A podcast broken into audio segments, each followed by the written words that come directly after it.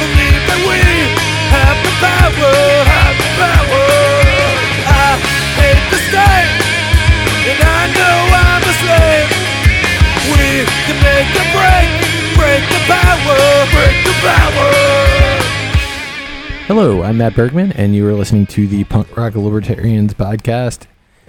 Uh, episode, what is this? Episode 225. 225. I'm here tonight with Jesus Schneiderman, Bless you all. and we, we've got Philip Dassing, What's up? Alexis Schlegel, Hello, everybody. and Arvin Vohra is back on the Punk Rock Libertarians podcast. Awesome to be here, guys. Hell yeah, it's, it's awesome to have you, Arvin. And you're wearing a suit in uh, July. That you know, I gotta represent the, the Libertarian Party. There's a lot of folks that say you need to be respectable, and I'm not gonna turn, tone my rhetoric down, so I'll just tone my clothing up. Oh, we we love you. We love you. I'm just Balance pointing out out. that, that this is a hardcore motherfucker. He shows up in a suit in July. Mm-hmm. Hell yeah, man. Hell yeah, dude. It's an honor to have you once again in Anarchy Basement. Mm. And uh, I guess uh, tonight you wanted to talk about online censorship. I want to talk about all kinds of censorship. All kinds of censorship. I want to talk about social censorship. I want to talk about some of the change that we're seeing in politics, A- and I want to get this idea out there that that where this was once a country of debate, right? It's now become a sort of a war of who can shut the other people up. And I think it's really we're, we're really seeing a kind of information that's coming out that you know you guys being banned right you guys being deplatformed you know our, our facebook ads being banned uh, most recently me being banned from a local dance event a local social dance event not for anything i did or said there but for my political facebook post had made people who were on welfare feel unsafe like like Wow. physically unsafe like i was gonna i don't i don't know what and so and you guys see all my facebook posts and they're I don't. e- I don't. I don't buy that. So how- how I, did that I come- think. I think you. You probably had some like uh, uppity liberals say that your post would make people on welfare. You know what I mean? I don't. Oh doubt- yeah, no, I don't, I don't think anybody. my guess is that probably anyone on welfare. Maybe, maybe there were some people on welfare involved. My guess is you're probably more right. Yeah. That that and, and so so what what what is it? What, what is that we're seeing? I mean, it's it's not like they're shutting everyone up, right? They're seeing who is there to violate the kind of sacred beliefs of the overall community that's there to like break the boundaries and let other people do it. And the idea is they see you guys doing it because you guys don't advocate for violence No. No. no. ever. I've never seen you guys do anything that could possibly, but they shut you down because you have a following and because you don't play by the rules and because you don't sort of keep espousing the status quo, quo ideas, right? And because of Jesus over there too, I think there was him, there was yeah. some sort of anti-Semitism going on. I, Yeah, I, no, I no doubt. suspect. well, I mean that goes without saying. Right? no, no, but but really, I mean, that, what, what are they trying to? do? They're trying to shut. They're trying to make an example of you. They're trying to make an example of me. They're trying to make an example of of every single group that opposes the statism, opposes the welfare state. They're trying to either shut you up socially, deplatform you, ban you, shadow ban you. You know, get knock off the Reddit subreddits. They're trying to do whatever they can to stop those ideas. But in my opinion, that's actually really good news because you don't. They're not doing that to like the flat earthers. They're not doing it to the prohibition party. Right. They're doing that to anybody who opposes the welfare state because our ideas are catching fire, and mm-hmm. they are desperately and not very successfully trying to put that fire out. So what, Ar- what Arvin, but- actually went down? Arvin, but uh, Flat Earth has supporters all around the globe. Yeah, that's true. I saw. I saw They- they do. that The, the uh, flat earthers from all over the globe coming to the convention. I saw that. yeah, I mean, Flat Earth is blowing up. It's it's fucking huge, man. It's yeah, but it's not a threat, right? It's not going to change their status quo. You know, here, here's the thing: like we, I can go and debate with people about the minimum wage, right, on either side, and that's like one. There's two different opinions, and people can argue, right? But when I say that government schools are welfare, there's not two sides to that debate. That's just a description of what it is. Or that killing for the military is murder plus statism. That's just a description. But it violates the sacred beliefs, right? And the second you violate those sacred beliefs, that's when they're going to shut you up. That's when they're going to. Well, you couldn't dox me because everything I do is public anyway. But they're going to, you know, they're going to try to dox you if you're doing something under a pseudonym. They're going to try to deplatform you. They're going to do whatever they can now this place that you got kicked out of. Mm-hmm. You've been going there for a while. Uh, for years. For years. Wow, years. Yeah, yeah, and and it's and it's not that that that it's again, it's not anything that I was saying there or Yeah. anything that I was doing there, or anything I was doing anywhere else, right? It's not like after thing I would like you know, say like, "Hey, you, you're on welfare. I hate What, you." what are you saying? Do you think like Zuckerberg called in a favor? Maybe. yeah, I, I, like when I, when I put zuckcuck.com and made it auto forward to, to Facebook for a year. I think maybe he took that personally. ah, okay. yeah, th- that'll do it. Yeah, and so, so that's what we're saying. And, and you know, this is something in, in, in my book, Pull Out, that I wrote. Uh, it's something that I talked to so many people on college campuses, uh, both people who are just guys in general, or men and women who have either conservative or libertarian beliefs. And they all said the same thing that if they try to speak, people don't try to debate or disagree with them. They try to just shout them down and shut them up. Mhm. And that's exactly what lets you know that your beliefs are dangerous. You don't shut down a belief that's not a threat. Right, and it also, like, let's say you know they felt that your beliefs were deplorable. Sure. Um, wouldn't it be better?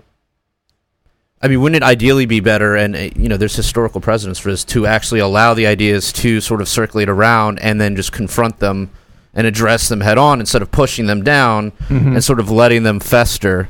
Um, you know, which has happened with all sorts of ideologies, communism, um, and then you see what happens there.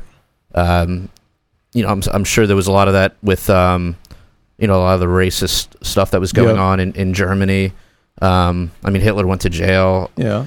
Um, you know, instead of just letting these people espouse their ideas, not necessarily saying it doesn't necessarily mean you have to condone them or say, um, oh well, you have a legitimate idea there, but just to confront it on its merits and Mhm. disprove it.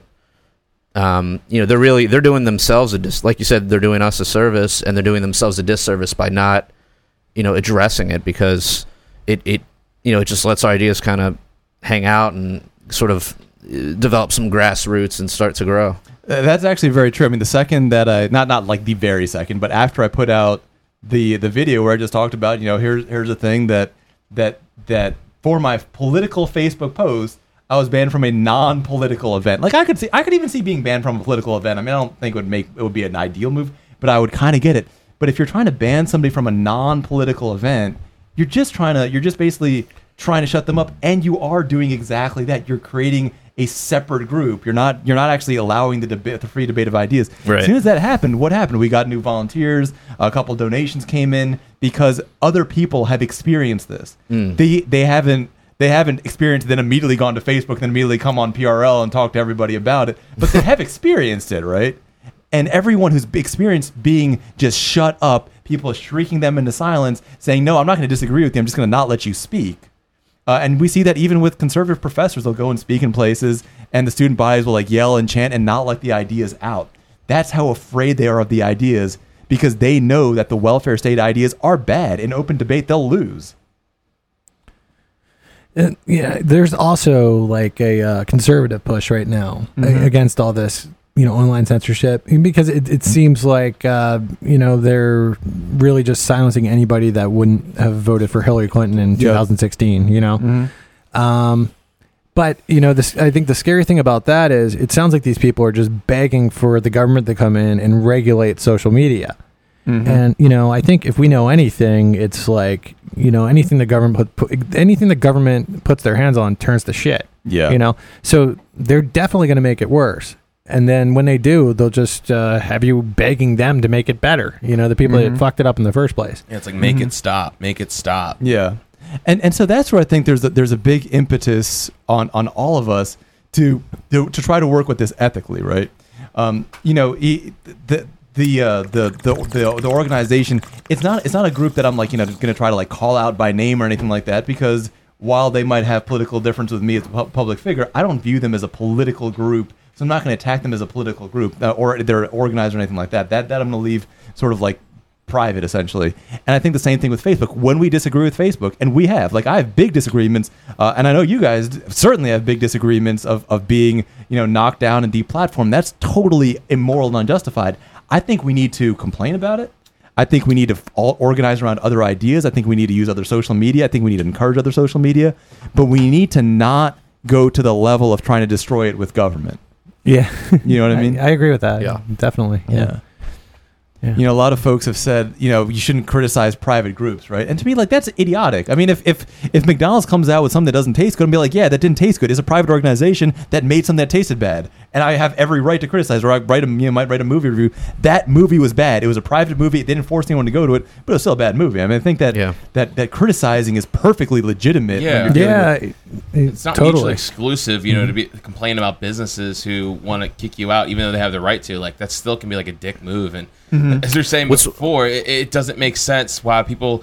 Like a lot of leftists will say, the first response is when you get kicked off social media, they'll be like, "Well, it's a private business, private business, private business." But Well, that's if the someone- thing. It is the left doing it to Yeah. begin with, but then you see libertarians that Yeah, that, that oh, res- yeah, yeah, repeat it. It's just yeah. like what? Do you, I know it's like stop. like the whole point of a market is to participate in it. You know, it, the free the having the freedom to participate and having that freedom involves being able to criticize, being able to provide feedback, positive or negative. And you know, yeah, I mean, if you say, "Oh no, if just because it's private, like nothing they do can be bad," like that's you're just misunderstanding the concept. Yeah, I mean, and that's the key thing. P- private, and and this is where, and, and the thing is, this is the the scary thing that they don't want us to do, right? Mm. Because that private decision making is what has been working. oh, you're right. I mean, like, so I've been we've been going to so many different state parties, right? And you really get to when you drive through the country, you start to notice a lot of things that you might not pick up just being out here in D.C. Mm. One of the big ones, you'll often see ads for police recruiting in like a state that's different from the state that they were trying to recruit in, because they can't get enough people in the state to join the police. Really? So they're actually having to go out of state, and I've seen so many. You know, like you'll be in like Virginia or something like that. I'll be like, you know, hey, like, like South Carolina needs more police. It's it's gotten to that level because people are making the private decision that yeah, we're not going to be part of that. Yeah. Uh, same thing with with military. The military is falling so far short of its recruiting numbers Mm-hmm. because you know a lot of folks, a lot of you guys. Uh, have been talking about like, listen, this is not really a great thing to do. You know, some people who've been in the military, some people who have never been in the military, have been saying like, this is what's happening. Right. And so I think that's what they don't want. They don't want us to recognize that agency because once we recognize that agency, we're not going to play along with their nonsense. Yeah, there's Definitely. definitely uh, recruiting's down. They're talking. Uh, I think I saw an article that they're trying to reduce it to like 16, like uh, to the age where you could uh, sign up for the military. Um, recruitment. I saw a couple articles like Seattle Police Department, like police, like major cities are just having so much issues trying to recruit. And I think people are just sick of it. Just today, I was at Artscape in Baltimore, and they had a recruit Baltimore PD. Had like a recruitment tent. It was just like crickets. like, who the fuck's gonna go there? Speaking of Yeah. like, yeah, I really police- want to be a cop in Baltimore. that sounds great. Speaking of Baltimore police, uh, uh, what happened? I guess last night the what is Oh, it? yeah. The Baltimore City Police Commissioner got arrested at gunpoint.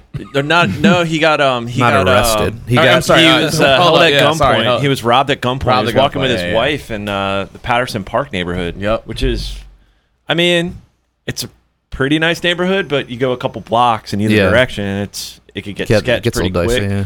Yeah, Very- he was very held at ironic. gunpoint. Wow. SUV rolled up, pulled a gun on him. Uh, yeah, It's- Wow. see, the that- that's new really police thing. commissioner. Like, I mean, you, you see like that kind of stuff. How bad, and, and you're seeing it in in in uh, in Baltimore, much more private police, right? And I'm not saying everything's going perfectly with the private police. I know they have problems, right? I, I'm the first to admit that. But we're seeing that like that experiment is is beginning, and it, it's doing some things well, it's doing other things maybe Yeah. not, not quite so well. But you're seeing the rise in popularity of these. Uh, I don't know what you'd call them, but uh, these these apps that you can report crimes and you can report, um, like if you buy a Ring device, so like these doorbells that you push the button and then they capture video, or it, or they're also motion sensor. Yeah, but the government Um, knows when you leave your house now. There is yeah, that. Yeah, that's the thing. I, I, I I was thinking about getting have one of those, but then I'm also like, eh, I don't know about that. It just seems like another, like an Alexa or just something that's gonna. You know, I mean, they're already monitoring you. There's already monitor- cameras in your neighborhood. Yeah, I'm but sure. why make it easier? You know, I, I look at yeah, they. You Well- know, people are like, oh well, don't don't do that stupid Facebook or the aging app. It's like they're All right. Well, more ideally, information. ideally, ideally, if it was just completely privatized, right? You just like they didn't have any connection with the government. They weren't Yeah. sending these feeds to the oh, government. Oh yeah, that'd be much better. Be much then better that's you know that would be a good way for a community to sort of police itself or protect itself is a better word. Um, Because with those apps, you can report, okay, this guy came up on my porch. He looks suspicious. Keep an eye out for him.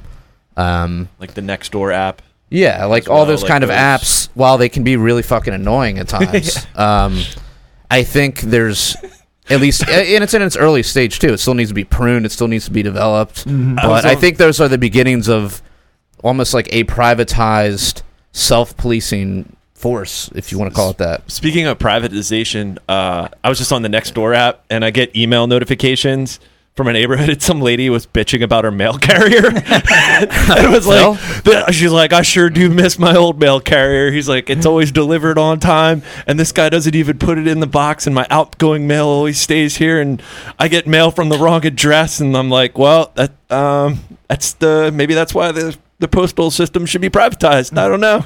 You're kind of making our point. Like, government sucks. But I think when we really think about law enforcement, right? Law enforcement, dispute resolution. I think the the amazing thing to, is to see how different the the private sector looks. Like the things that we do for dispute resolution right now is not court, is not mediation. Even it's you pick the reason you didn't like the thing from the Amazon drop down, and it sends you a label to print. I mean, that's the idea is that it should it shouldn't be con- so much conflict. It shouldn't be so scary. I mean, the private sector should be able to make it so convenient the way it already has in like sales dispute resolution, which for most of history was an acrimonious process, and now is just a, literally a drop down menu. Yeah. Definitely. All right. Um, so we wanted to hit on the uh, presidential race. Nice, nice, nice. Um, what are your thoughts on the uh, the Democratic candidates? all right, so so you have a, just a some things there. There's some things that are good. All right. Yeah. Uh, the idea of pulling out of the Middle East. That's a good idea. Mhm. Uh, unfortunately, it's not shared by everybody, but it's shared by at least one person. Yeah. Um, but that's not going far enough. I mean, like we need, you need to end the idea of military welfare, right? You need to we need to get out of NATO because the idea that we need to be providing military support to Europe so that they can be more socialist, it's bad for us because we have to pay for it. It's I mean we don't have to pay for it directly. We just need to have a 50 times as big military as we could possibly need for ourselves, and you know pay for that military. Uh, it's bad for them because it's making them more socialists, and that's like sapping the the incredible human potential. Think of it like this, right? The United States and Europe has a lot of people who are like genetically related, and all the innovations ever are coming out of the United States, and like zero percent are coming out of Europe and that is because of the socialism of Europe. I mean, you get rid of socialism in Europe, you have like United States part two, rather than communist Russia, you know, part two is which what we have right now. So I would get it, get rid of NATO right now. That would be the first thing I would do. Uh, the other thing that I see is just bad economics. The idea that that AI reduces jobs. That's just not true. I mean, Yeah. it creates more demand for labor. Yeah. One of the reasons that I'm so tired all the time, in addition to the presidential campaign, is that my business we're doing a lot more AI. And you know what AI does? It makes everything you do more valuable. So now an amount of time spent improving it is worth so much more that there's a massively increased demand on on uh, on your work. Right. So I mean, I mean honestly, to, to use an unpleasant example, ever since the cotton gin, we've seen that something that makes labor more efficient increases demand for labor. It doesn't decrease the demand for labor. Right. Exactly. So like you just think Yang's just total scare tactics. Uh, I just think he's wrong. I mean, I think I just think he he's he's incorrect. It's just bad economics. Yeah, then with I mean, I listened to him on Rogan, and he definitely pulls it like that. Um, he gets you in emotionally, and just thinking like with all the truck drivers and everything being automated and going to AI, that there's just going to be no jobs that exist, and he paints this dire picture, and that's why we have Hey, to have like Yeah, but but but Arvin, what would you say to libertarians for Yang? Okay, uh, collapsitarians, if you will. collapsitarians. So people who say like we want to just like them. shut down shut down everything. I mean, yeah, that's a way to. There's there's a lot of ways to do a thing, right? so one thing that we could do is we could get ourselves armed up and we could go and like you know start shooting up government buildings. That's a way. No, maybe let's not could- talk. Let's not say stuff like that. Yeah, but I'm saying that's like a way. Is that a good way? No, it's a terrible way. yeah, it's a bad way. It's We- a we- terrible way. It's a terrible way. so you're against raiding Area 51? Oh shit! Oh shit! We gotta we gotta hear it. The thing Arvin. is like that. That is like honestly like so funny. As long as it's not done violently, as long as you're not shooting people over there, yeah, I think it's fine. I think it's, it's harmless, honestly. But but but that's a way. Is there could could a total economic collapse and post apocalyptic meltdown be a way to get to more libertarianism? Probably. Is it a good way? No, it's a terrible way. Yeah, okay, okay. So so in the same way, there's there's bad ways. There are better ways opting out of government school is a better way. You know, jury nullification is a better way. Bitcoin is a better way. There are a lot of other ways that are not so incredibly disruptive that are going to cause so many economic, physical, health, safety problems as a total collapse of an economic system. Yeah. So, so while it is a way, it's not my preferred way. Violence is a way; it's just not my way. And so, so libertarians for Yang, I would say that's. I, I get you. Maybe you think it'll collapse everything, but that's not the best way to do this. Well, and also, when has when has a society collapsed and resulted in libertarianism? It usually results in heavy authoritarianism, like Right. we saw in the successive many rounds of the Fel- French Revolution, Exactly. or or in the Russian Revolution. What about Somalia?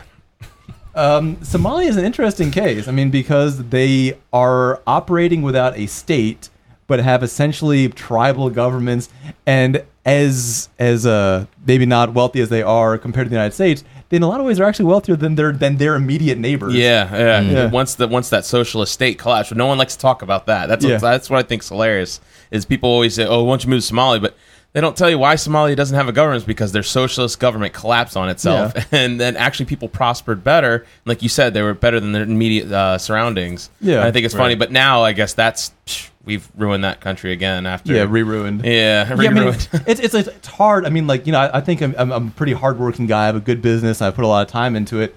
But if the U.S. government started drone bombing my house every other day, it would be hard for me to maintain it at its current level of excellence.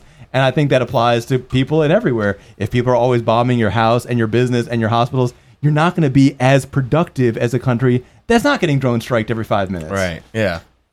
So, uh, so like, what would you say? Um, so, uh, you you just had a, a debate with um, Matt Welch of Reason, right? Yeah, Matt Welch moderated. Uh, I think he did a great job moderating. He's fair minded. He's always a very he's always a very fair minded moderator, a fair minded judge. Yeah. Uh, so I think it's the second or third debate of some kind that I've had with him as a moderator. Dude, Matt, he always reminds me of like my cool older cousin I had. And I always see him at like like family get-togethers. He would just Yeah. like Yeah, he's always go out like, and smoke pot in the garage or something like that. yeah, yeah, no, Matt Matt and I met him at uh, PorcFest. Actually. Oh, really? nice, nice. Yeah, yeah, I got to talk to him for He, quite, like, a, hung quite out a for a while. bit, yeah, yeah. he was a totally nice dude. Yeah, he's a, he's he's a really cool guy. Um, there are definite political differences that we have, I, I, and I think this is a perfect example. You know, Matt Welch and I have very obvious political differences, and yet I can respect him. We can debate him. He can, you know, he's interviewed me for a reason. Uh, you know, I've, I've I've talked about him in other places, either disagreeingly but respectfully, or or agreeingly. It's not like I disagree with him on everything. I mean, I di- Yeah. agree with him on most things. Yeah, yeah. right, Right. um, but there, there are a few big areas where, where I disagree. I think this really gets back to that tribal thing we were talking about. Like, sh- do we want somebody? Do we need to accept tribal beliefs? And I would say, of all the phobias that we have, you know, hardwired into our DNA, the biggest one is fear of being cast out by the tribe. Because hmm. for 99% of human history, if you were cast out by the tribe, you were You going to die, die. yeah. Yeah. And so that's like a primal, primal fear. The good thing is now we have capitalism, and so if everyone disagrees with your belief, you can be the most racistest Nazi in the world. You go to you go to Whole Foods, you buy something off Amazon, you're still gonna have food. Like Right. you don't have to share the beliefs of the tribe to not die anymore. Right. Yeah. And so, right now, I think that that idea has not gotten into libertarian the Libertarian Party yet. Right now, they're terrified because we're a smaller number. They're terrified. What happens if we get rejected by the tribe? What happens if we have a, a, a candidate that says things like abolish government schools or government schools are welfare, don't sign up for the military, that it is wrong to lower the age of recruitment um, for, for signing up for the military, that joining the military is the wrong thing to. You have somebody that's doing that people are afraid that by proxy they're they're going to be rejected from the tribe and are going to starve to death. It's not a conscious fear; it's a subconscious phobia. And I think that's where a lot of the fascination with Amash has come from, because Justin Amash is somebody who always supports the dominant tribal belief. Justin Amash hates Trump, made no secret of that, and the dominant in city culture, people hate Trump, and he hates government school. I mean, he already supports government schools. He's voted to increase funding for DC public schools, to increase funding for for uh, DC opportunity scholarships or whatever. The exact opposite position that, well, certainly that I hold, but certainly a directly opposing opposite uh, view to any classical liberal, minarchist, or anarchist view. But it's within the tribal belief system. So if he's our standard bearer, we don't have to worry about starving to death. But guess what? If I'm the standard bearer, we don't have to worry about starving to death. Your money's still going to work when you go to the supermarket. You're still going to be able to get a job. It doesn't matter what I think. Just like today, people might hate Trump's, uh, might hate Trump, but Republicans aren't starving to death in the streets because of that. Right. So what? Uh, so during your debate, like what what makes you different than say like uh, I think Kim Kimberly Ruff she won the straw poll after that debate. yeah. So what what would you say like separates you from her and everyone else that was on there? Separates me from Kim. I'm not not not much in terms of of policy, right? Yeah, because I, I know I know a lot. I mean, it seemed very unison. Uh, a lot of Mhm. an agreement on certain things. So, like, if people were like, if you were trying to make your pitch to libertarians, like right now, like if, if they had to pick between like Kim Ruff and you, like Mhm. what what would you say like for your sake uh, as opposed to her? Like, not trying to like put her No, down no, or anything. no, just saying like, what's the difference? Like, what makes you the no, I mean, better I have, for a, this? I have I have a lot of respect for Kim, um, and it's and it's nice to see. It's kind of like nice when you get to see your hard work paying off. Kim in 2016 was one of Darryl Perry's nominators, like the radical of the radical. Mhm. Today, she's considered moderate, and it's not because she says anything different. It's because mm, you know, standing next to me, he looks moderate. Yeah, yeah. and so the here's here's the, the the the to me the difference in tactic. And this is not this is not me saying my tactic is right and Kim's is wrong because you know if Kim was a nominee, I'd be totally happy. If Justin Amash was a nominee, I would be embarrassed. But if Kim was not, I'd be yeah, I'd be like fantastic. This is somebody I can get behind, somebody I can support. So would Justin Amash be a better nominee than Gary Johnson was? He would be what an do you think? identical, exact same nominee as Gary Johnson. You know, Justin Amash has said we don't need a squishy libertarian, and it's true that he's a better public speaker than Gary Johnson. He's a very forceful public speaker. He has a you know has a lot of energy when he speaks, and Gary Johnson kind of didn't really seem to have a lot of that. But it's not about how good a public speaker you are. Ron Paul, not a good public speaker. He's not. He's just not a great public speaker. Yeah, but he had sound ideas. He has sound hmm. ideas, and he was it was electrifying. He electrified a movement. Justin Well, Amash it wasn't Justin Amash. Like I believe the whole reason he got into politics was because he was inspired by Ron Paul, and Yeah. he, he's kind of known by a lot of people as a young Ron Paul.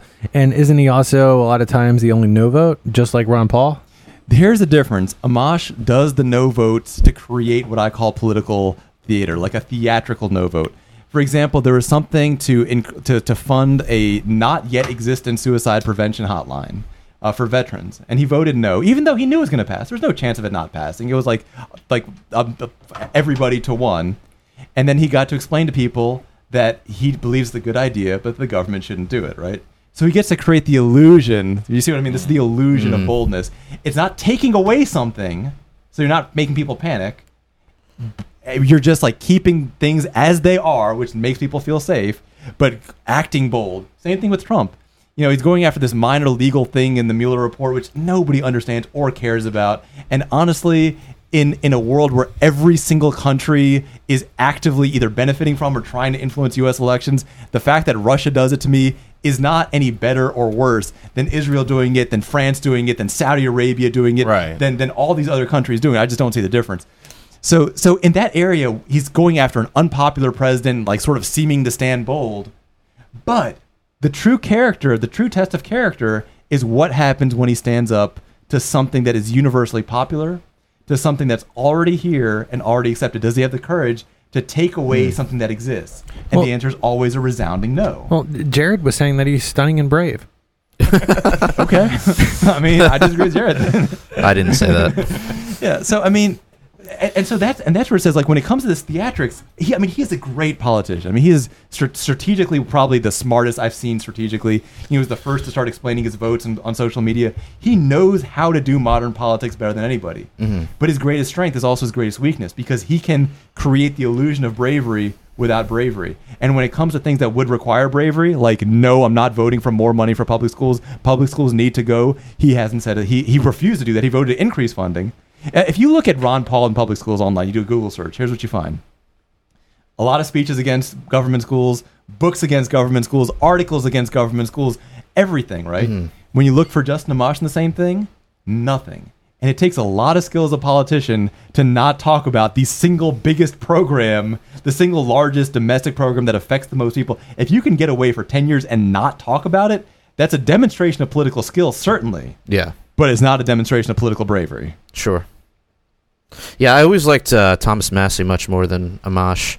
I don't know if his voting record is any different on that on those matters, but he always just seemed to be consistently way more consistent than uh, than Amash or or seems- even Ra- or even Rand Paul. Yeah, I think Massie seems a little more outspoken, and Yeah. I think like Sassy at Massie. yeah, And even uh, someone was bringing up like Rand Paul block and the 9/11 uh, funds because Yeah. Yeah, just um, Well, because they didn't like get to read the bill or whatever. It was. yeah, it was, it was re- well without It was a fucking blank check, man. Yeah, it that's was, and only that's like seventy three billion three dollars. percent actually It's went. crazy. Or only like a small percentage went to victims' families, but of course, like all the outrage is the It fact just that yeah, it's he's trying good. to block it was a feel good thing, yeah, and everyone loved it because Jon Stewart, or you know, he's up there crying and giving his best acting speech. You know, I, it- I, I it's one of those things. Like, if anything, this should be a state issue. I, I say that, but now like I'm, I, I've thought about it lately. Like, I mean, technically, 9/11 was in response to federal government.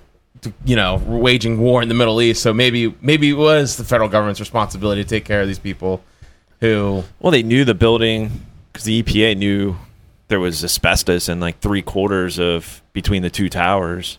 So Yeah. they're all breathing that shit in. I know. It's, And then, yeah, like- they were told like, no, so no, they knew they were it. negligent. Yeah. I don't know. I, I just feel like it's more like it's just it was like a blank check, and I think I'm Yeah. so glad that someone stood up and said this was bullshit. Like we should be like this shouldn't just go through just because Jon, you know, Jon Stewart's up there. Yeah, but I crying mean, about when you it. say when you say it's maybe it's the government's responsibility, it's that's just totally false because I mean the government doesn't have any money that they don't steal from. I, other oh yeah, I know, you I know. So- But I just like to point out, like, it gives me a, it gives me a chance to sit there and say, well, the reason why we were attacked on 9/11 was from actions directly resulting from United States foreign policy over the past 50 years. Gives me a chance to say something like that, yeah, maybe it's like Halliburton's responsibility. right? Yeah. Seriously though. And, and so I mean, like, and what you're saying, I, I think has has a decent amount of support. But even there, see, you need like you need to have like political courage. And you need to have social courage. And it's not just because courage is good. It's because if you don't have it, you end up making really idiotic decision.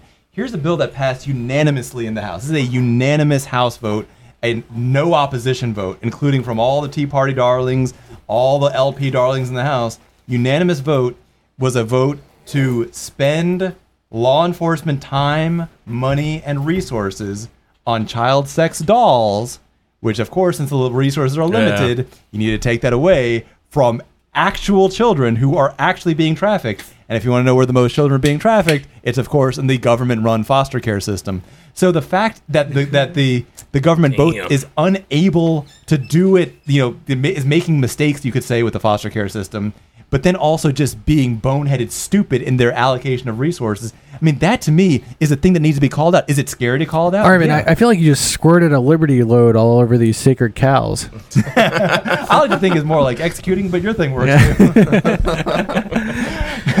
because that thing, that your thing, just sounds like there's gonna be a lot of like half liberty, half status minotaurs around. I don't know how I feel about. Minotaurs. oh, that's so. So you mean Gary Johnson? yeah Ouch. Yeah, but that's the thing, man. I mean, you you can't if you're not willing to stand up to like the dominant tribal beliefs, then you're going to get bad decision making. You're going to make decisions that don't make sense because you're afraid of being called some kind of a name or you know being saying you're not patriotic enough or whatever. And that's the kind of nonsense. And that that is coming from that fear that says if I don't accept the tribal beliefs, I'm going to die. No, you're not in a capitalist economy, we're free of that. That's the greatest gift of capitalism. We are free of having to pretend to believe nonsense. We are free of having to kowtow to any collective because we have capitalism now. Hell yeah. Well said. All right. Um, so uh, there's been some developments with Iran lately. Um, Phil. Yeah, it's, it's mostly like a cat and mouse game of uh, Iran is, is saying, or the United States said that Iran shot down, or they shot down a drone of, and then they're saying, well, the United States accidentally shot down their own drone. It wasn't us who shot it down. And it's just been this back and forth, and apparently they seized the ship, a British oil tanker going through this, you know, going through their their waters. And just, it's like a cat and mouse game. And then now, uh, I think it was just yesterday they came out saying they're sending out troops to more troops to Saudi Arabia. It has like a gesture like to threaten, you know, Iran, and it's this weird policy that we've had with Iran that it's it's like we they were part of the deal. They were living up to their end of the bargain of this deal, and then we. You know, Donald Trump says we got to get out of it. We get out of it, and then we get mad at Iran for then saying, "Well, you're not letting us sell off our what I forget I forget exactly what they were uh, for, because of the sanctions they weren't allowed to sell off. There was an embargo. What is it? Um, I guess the EU and had a trade embargo with Iran, and one of their oil tankers on July 4th, Iran's oil tankers was, um, I guess, boarded and seized in the Mediterranean, Right, Going to Syria, What an and because incredibly convenient sanctions, date. yeah, Right. right. on July 4th. How? What are the odds? Yeah, so it was um, seized, and then so now the response, just the most recent event, the British uh, oil tanker was seized by the Iranian Navy right off their coast. So it's like just this back and forth. and I'm, I'm just getting really sick and tired bad of policy. it. Like it's just this pissing contest, and it's like let let Iran just let them do what they were doing before. I mean, they were living up to the end of the bargain until the, the United States decided to drop out of it because of Donald Trump. And um, speaking back uh, about we were talking about Rand Paul. Like Rand Paul said, I guess they were at a golf. It, uh, it was at a golf outing with um, Senator Graham and Rand Paul and Donald Trump. And apparently, from what the insider talk was, and I think it was later confirmed that Rand Paul wants to be kind of like the ambassador to the relationship talks between Iran and the United States. And apparently, Graham was going off telling Donald Trump at this golf out eh, golf outing, like, "Hey, you know, we need to stay in Iran. We need to be hostile to him." And he'd go up and take a shot while Rand Paul and Donald Trump were like laughing at him, saying, "Yeah, you're stupid. Like, no, we need like we need to de-escalate."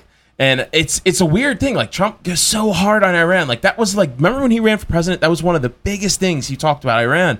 And then now he's like, well, maybe we shouldn't strike them after they shot down our drone. And it's just a weird back and forth. And Yeah, I I mean, hope it, like, it, it seems Paul's- like it seems like Trump kind of saved us from like some sort of like huge war with Iran. Because like I feel like if any other uh, if this happened under any president having the drone getting shot down like right next to the border or whatever, I feel like it would have been war with Iran on, under any other president. Well, we have to look at this. Like, who benefits from these wars, right? It's not the American people. Yeah, the arms companies. North the Northrop Grumman. companies, right? Like, Yeah. they, they they benefit, right? And so, if anybody shot down the drone on purpose, it was almost certainly somebody who realized that Northrop Grumman, Raytheon, Lockheed Martin. I don't know if it's necessarily one of those specific companies, but I mean, if if I had no ethics of any kind and I was running in a defense company, I would do it. I mean, it's, it's not like it's a terrible business strategy. It's immoral. It's it's horrific in that sense, but it's you know business wise strategic. And when you look at what arms companies are doing here, they're they're spending so much money lobbying Congress. You know, way back during the Iraqi surge, in like six weeks, they spent about fifty thousand dollars per congressman and senator on lobbying. I mean, that's the kind of stuff that they're doing so openly, um, and and it's it's it's insidious. One of the things that that in my educational business we've we've been re- wrestling with. So Raytheon, Department of Defense, and a couple other defense contractors, they uh, they fund a thing called Math Counts, uh, which is like a math program, and of course the subtext is learn as much as you can about math, but don't learn anything about moral morality or ethics or anything like that. We'll tell you what to do. You do the math, build us the weapons. Don't worry about what we do with them. And so any organization that is insidious enough to try to get their ideology into like third grade math wow. Is not going to uh, hesitate to do like anything. The book says like Tommy has three nuclear warheads, and if you take two away and destroy his a- country, It's like a huge competition. I mean, it's and it's and it's from a math side, it's fantastic. But you know, we we for our students, we actually have a video that they watch beforehand, and we don't say that that that because again, I don't believe in indoctrination, right? So we don't say that it's good or bad to have this view. We're saying this is a view you need to question and you need to think about. Here's some types of philosophy that exist in the world you might want to start looking at. But the idea that you just do the math, keep your brain off, and like we'll handle what happens with the results, that to me is a very toxic approach to education. And of course, you have the DoD, the De- Department of Defense, um, and Northrop Grumman, and, and sorry, and Raytheon, and a couple other defense contractors that are involved in as like the major backers of this competition. It's crazy, man. The foreign policy these days are ridiculous. Like, and I don't know if you guys heard what's happening with Turkey. Apparently, like Turkey bought, uh, they they wanted uh, some of our like Patriot missiles, and they were like, no, we're not giving it to you because they also wanted like the technology for it as well.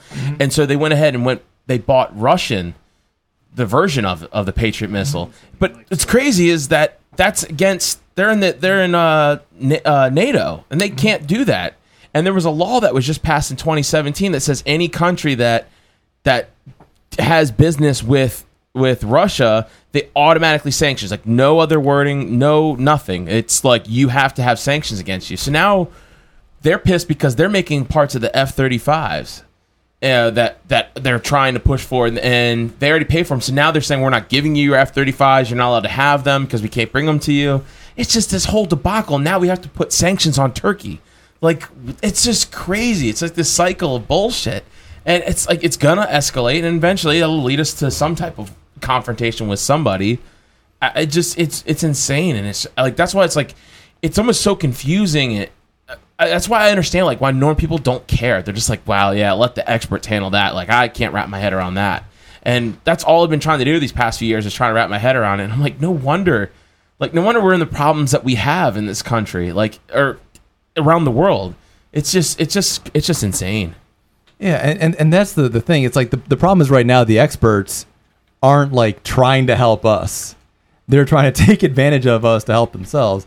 And that's where we get into these things that they're enriching defense companies but impoverishing us. They're they're damaging us uh, physically, psychologically, morally, Right. financially, you name it. It's it's hurting us. Well, most normies and NPCs will tune into the mainstream media, and then the quote unquote experts, you see their background, and it's like retired general, retired general, retired Right, yeah. admiral, advisor to, and it's like, and then you look at their uh, their background, and they're all like on board of directors or somehow involved in these, Yeah. you know, wep- s- you know, weapons deals or work for these um, the, work for the military industrial complex. So of course, so no matter what, they're going to give you the line and they're retired military, so they have everything to gain personally from these conflicts, and they don't give a shit about like. But people, are, they can't make that connection that this is all just a psyop. This is all just like basically a military operation and just propaganda to escalate these situations and for you to buy into the military industrial complex. You know, people look at the old, you know, fight, join and fight the German posters uh, Right, from World War II and be like, oh man, people are so stupid. I can't believe they believe that. But today, we're fighting. Right. It's just like, it's like 50 countries. It's like 50 times stupider right now than people were who believed those posters. And, and that's the kind of stuff. That's like the direct result of the, this kind of education that we're seeing, whether it's, you know, defense contractors invading Right, mathematics right. curricula or like what you were saying with um with military recruitment people are trying to push that down to 16 i mean that's that's horrific Yeah. i mean that, that is that's that's just sick and so you see all this working together and you realize these are not people who care about us. They just care about themselves and they're afraid of anyone who goes against their tribal belief system. If we go around saying enlisting the military is wrong it takes away their their tool which is that the universal acceptance that a soldier is always a hero and therefore their actions are always right and always heroic no matter what. Like I posted a meme on Instagram and it said like the real human traffickers are the um military recruiters? military recruiters. Yeah. and th- just the amount of just crying coming back from people like oh not actually. Oh no that's not right. Like oh it's first off it's a joke. Relax calm down. But it's i mean in some sense it's true. Is it though? I, I mean- it- it's it's a joke, but I mean it's, it's there to, uh, to you know trigger a thought reaction out of you, whether it's humorous or not. But and it, clearly everybody has no sense of humor, and they they just rush to their what they like. You can't tack the military. Like you can make jokes making fun of this politician or this or this or this, but how dare you say something about? No, I mean, it, like it's slimy to recruit sixteen-year-old kids. It you is. know, it is. It's to uh, go kill everybody. I mean, really, it's it's stuff. slimy to recruit anybody to fight in an unjust war. But you know, sixteen-year-old kids, you know, and they were doing it when when we were in school. You know, they had the ROTC and all that. and the jazz. j rotc that's like the, that's unbelievable what they have Right. going on there Yeah. Because I mean, you got people who are like 14, be getting military recruiter pitches. I mean, I don't know how smart you guys were when you were like 14 years old, but I was to a certain extent. I thought war was cool. You know what I mean? I would see like clips of like smart bombs, like, yeah, that was awesome because like I was a teenage boy. Yeah. Yeah, you know, things blow up. yeah. You know, like like, like fireworks. yeah, you You're, like yeah, I mean, you're blowing up. barely a moral actor at that yeah. point. And so the the idea that that somebody could have like come to my school and been like, listen, you can travel travel all over the world and just blow stuff up, and I would have been like, yeah, that sounds awesome. I mean, that to me is is is exactly morally wrong, and that's why when people say, you know, we need to have the government protect kids, no, because the government never protects kids either takes advantage of them actively through recruiting or just fails to protect them in the foster care system or just is idiotically wasting money that should be going you know if you if you believe that government should be doing it idiotically wasting money on protecting dolls instead of people. I mean, it's so backwards. I actually, I, I actually changed my mind on war at a very young age. Nice. You know, because I, I was brought up in, uh, you know, a socially conservative household. Mhm. You know, Reagan Republican, yada yada yada, stuff like Mhm. that. But um, I remember when I was ten years old, I mentioned to my father that oh, when I grow up, I want to join the military, and he actually said, you know, all, all the words today are bullshit. You know, um, so and that just got me thinking, and it was just like, yeah, what is a just war? You know, not fighting for oil in the Persian Gulf or whatever you know Mhm. that was going on, the, on the, the, at the time, and then uh, and from that point on, you know, I just paid attention to all the wars and thought like, you know, I've never seen a just war that the United States has participated in. Mm-hmm. You know, it's always just world policing, and why would you want to send your kids over to die in that? Exactly. Yeah, th- and that's also one thing too. I, I credit uh, going to Catholic school is from a young age. They were you're anti. They were taught. You know, we're anti-Catholics. We're anti-war. We're anti-death penalty. We're against abortion. We're They're against. pro diddling. Yeah, th- I mean they'll they'll screw you behind. You know, the, you know, in the back of the church. But I mean, but yeah, we're against these things, and that's why I grew up, and that's why I grew up learning. And so when after 9-11 happened i was in high school and the ramp up to war and i just was you know being especially like being into punk music everyone was very anti-war anti-government and so it kind of felt right to me. I'm like well you know i'm against the war. Like i and that's i've always had that that that in me from an early teenage years and I, i'm glad I, I never because i, pro- I might have ended up that way. You know i wasn't the mm-hmm. great in school. I have no real ambitions and i might have ended up that in, in a military role and I, I'm glad I didn't. I mean, I'm not saying you know it, it would be the worst thing in the world, but it's it, it's close to. I mean, in if you're murdering people, yeah, it's, that's what I'm like saying. the like, worst right thing now, that you can do. Yeah, I mean, there are yeah. probably worse things than murdering a lot of kids overseas, but they're not like a lot of worse things. Ex- Right, yeah, I mean, right. it's pretty bad, you know, to blow up uh, hospitals and shit. You know, I remember when in when when the during during uh during the Obama administration at one point they they'd accidentally blown up a, a, a hospital where Doctors Without Borders was working, and what was so telling about it was that Doctors Without Borders had actually contacted the Air Force beforehand to let them know they were working there. Such was the reputation of the United States military that they were like, "Listen, don't bomb this hospital." And the Obama administration afterwards, they basically said, "Sorry, we didn't mean to bomb that hospital. We were trying to bomb the right hospital." And I'm like, "What the hell is the right hospital to bomb? Like, what Yeah. kind of strategy are we doing? What kind of morality do we have where there's a no, no, no? We were trying to bomb the correct hospital, not the incorrect hospital. Sorry, guys, we bombed the wrong hospital. I mean, that to me."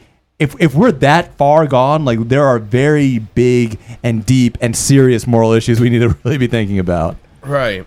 Well, then they'll just say, "Well, they were hiding. They were they were hiding behind uh, a bunch of uh, kids. That's why we had to bomb the school because that's where they were setting up camp." And Yeah, we had no sometimes you choice. don't get the bad guy. You know, sometimes you say killing a bunch of kids to kill one dude is not reason. That's not okay. that's not at all okay. You know, s- that's it's like to think of how we treat ourselves. Supposedly, I, I don't think we were, are living up to this, but we believe that it is better to let a hundred guilty people go free than to lock up one innocent Right. person. Like that's a belief that Right, we have. yeah. Here for our justice and for ourselves. Why is it different over there where we say, why can't we say it is better to let a hundred adults who are who are terrorists go free than to bomb one kid? yeah. I mean, if if, that, if we operated domestically like that, it would be like you know, terrorist attack a school, we'll just blow up the school. Mm-hmm. that that's Yeah, yeah, It's, it's pretty in, pretty insane. you yeah know, but it's just totally wrong. yeah, life is cheap over in the Middle East. Uh, Well, appa- uh, apparently, I mean, for, the- for the United States government. according to the U.S. government. Yeah, yeah, it, it's uh, But they're just Muslims. Like, so what does it matter? They're they're they're they're barbaric and ancient in their thought. Like that's that's what they were. That's what we're fed about about Muslims. And like no one talks about Shia and they talk Sunni and they talk about divisions within that and about how like you know. I mean, think about it. We helped uh, going back to Iran. Iran helped us fight Saddam Hussein because. They were mortal enemies, and and we just went in there and empowered Iran by invading by mm-hmm. invading Iraq. Like it's insane, and, and but, but you're not really told the differences. You, like everyone says, oh, it's fine. The Saudi Arabians are fine because no one in the media is saying anything bad about Saudi Arabia guess until they killed wanna get bad. Khashoggi, Yeah. and that was the only time that I ever heard the anything only bad. bad. Right? I mean, here's the thing with with the with Saudi Arabia. What do you have? You have a not very intelligent, not very skilled theocratic dictatorship Right. that could not survive due to sheer incompetence. They would be overthrown in five seconds, but they have the U.S. military backing them, right? And and that's and what do we have in in Iran? You know, unt- until recently, when we when our bombing every single country all the time further radicalized a lot of countries, Iran had in science and technology, computer science, in in uh, the in the in, at the university level, more women than men uh, actually in those areas. I mean, they were progressive in every possible way. They were not a backwards culture. No. Now, of course, when you start bombing everybody and like one person says like I and God are going to protect you from these people who are bombing you, but you might need to be a martyr, but that's cool. Don't worry about the afterlife's going to be pretty sweet. Like when you when you terrorize people like that constantly, and I'm using that word terrorize very intentionally, when the United States terrorizes other countries by bombing them at random, you radicalize them in bad ways. You put them into a fear mindset instead of a progressive mindset. So after we started bombing them, things started changing. They banned women from from all higher education because the more insanely conservative theocratic groups took over. All of these things went backwards, and this didn't happen in the 1920s. This happened like five years ago.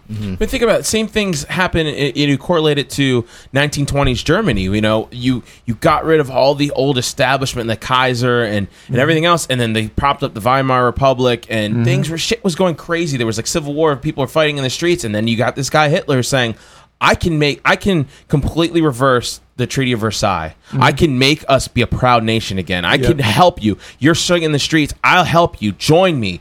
Put, you know, put on this brown shirt and and, and you know and beat the Yep. shit out of any communist or anyone else and like we're gonna do this and this is how we're and like it it inspired people. It inspired the german people and that's how they rose to that's how he rose to power. And think about the same way is what's going on now. Like i can help you. We can defeat this in, you know, invader on holy land. We, we can defeat them. We need your help. Yep. and you know the afterlife is going to promise you this and this and this. And and, and after so many times your cousin your son your uncle people just dropping dead around you from bombs you know coming from the united states paid for by all of us sitting here Yep. you know they're going to be like oh they're all guilty and they're all guilty and they're all responsible and i'll do whatever it takes to take out as many as i can Yeah, I mean, and, and, and so and, and so that's where I think we need to think about leading by example, right?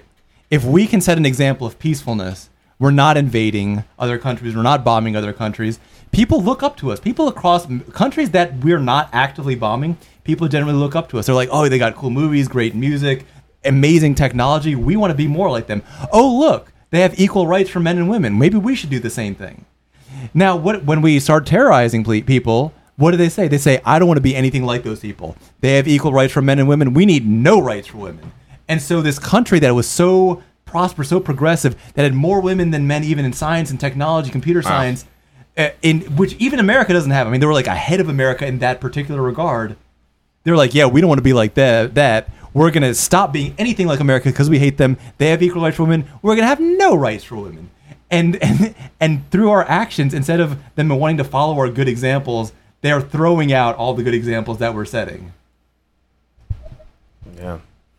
So I know this is going to be kind of like someone in the comment section mentioned they're like talk about something more controversial like immigration, Okay. illegal immigration. So how would Arvin Vohra as president? How would we handle this? Would we have kids in cages separated from families? Kids in cages. kids in cages what are you gonna do about this? Yeah. Kids in cages. okay I know it's you, a real. you need you need like question. when when when you're when you're asking a question like did we bomb the right hospital or the wrong hospital should we lock kids in cages or not it means that like something has gone like really very fundamentally at a very deep level wrong right? If we're thinking about if that's like a thing to think about and the thing is this is a this is a political debate right now and you have people on both sides of the should we lock kids in cages and separate from their, them from their families? No! No we shouldn't! We shouldn't be doing that to american citizens either. Right now if you get if you know we talked about all the, the what's going on in foster care kids getting sex trafficked and all that where are these kids coming from? They're just like appearing just spontaneously appearing? No their parents are often arrested and put in jail for victimless non-crimes their mm-hmm. kids are put in maybe not a cage but in not their parents house then they're sex trafficked which is a pretty horrible thing to do to somebody and then often they end up, you know, in prostitution whatnot, and then they themselves end up in a cage. We need to stop that process everywhere. When it comes to immigration, this is not working. Whatever we're doing right now is not working. Clearly. So, so what do I propose? Real simple. End all welfare. No welfare of any kind, and open the borders. And if you want to come here, yes. if, and you want to come here and starve to death, fine, come here and starve to death. If you want to come here and work, and we'd probably like that better, come here and work. You want to come here, come here and start a great business. Come here and start a great business.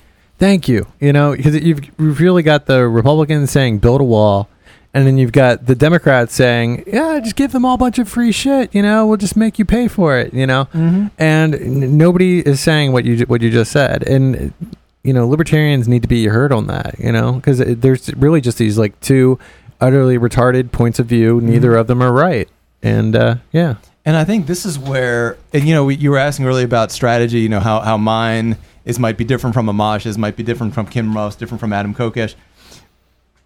I'm controversial. I'm a controversial type of guy. You know, like with, with, with your Since strategy, when? with your Get out. strategy too, with your strategy too. I mean, it, it, it's good to point out that uh, with your strategy, the way you would do it, you would attract people that are going to come here to work, not Mm-hmm. people that are coming here to mooch. Yeah, and and so and so the, here, here's the thing.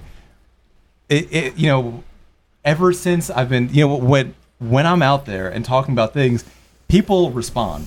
Not always positively, but they respond. They yell about it. They tell their grandparents about it, and sometimes their grandparents are like, "Yeah, that's terrible," and their grandparents tell somebody else. But somebody down that line is like, "Oh, that's awesome."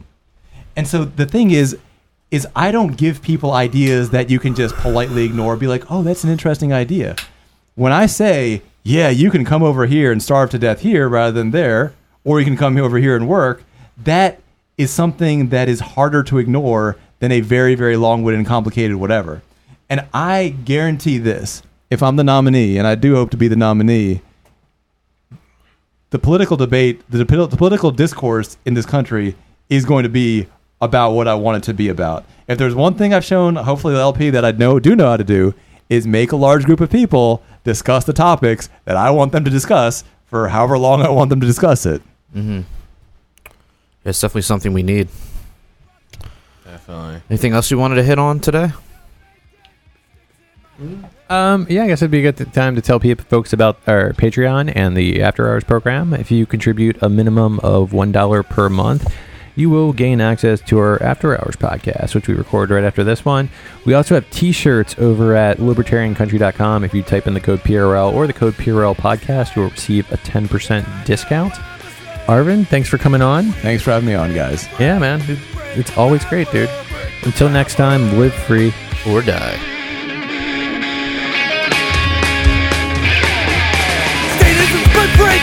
Blood that is shed. Drenching the flags on the tax bombs in red. Poisons by a few at the expense of the many.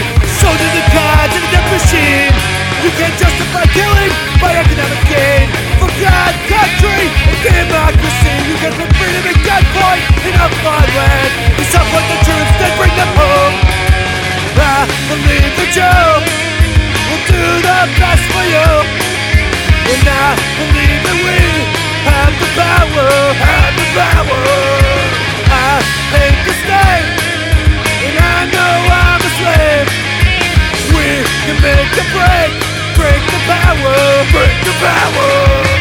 Society individuals nothing more than non-interference with natural rights. Once a virtuous person comprehends the non-aggression principle, the violence in the state becomes obsolete.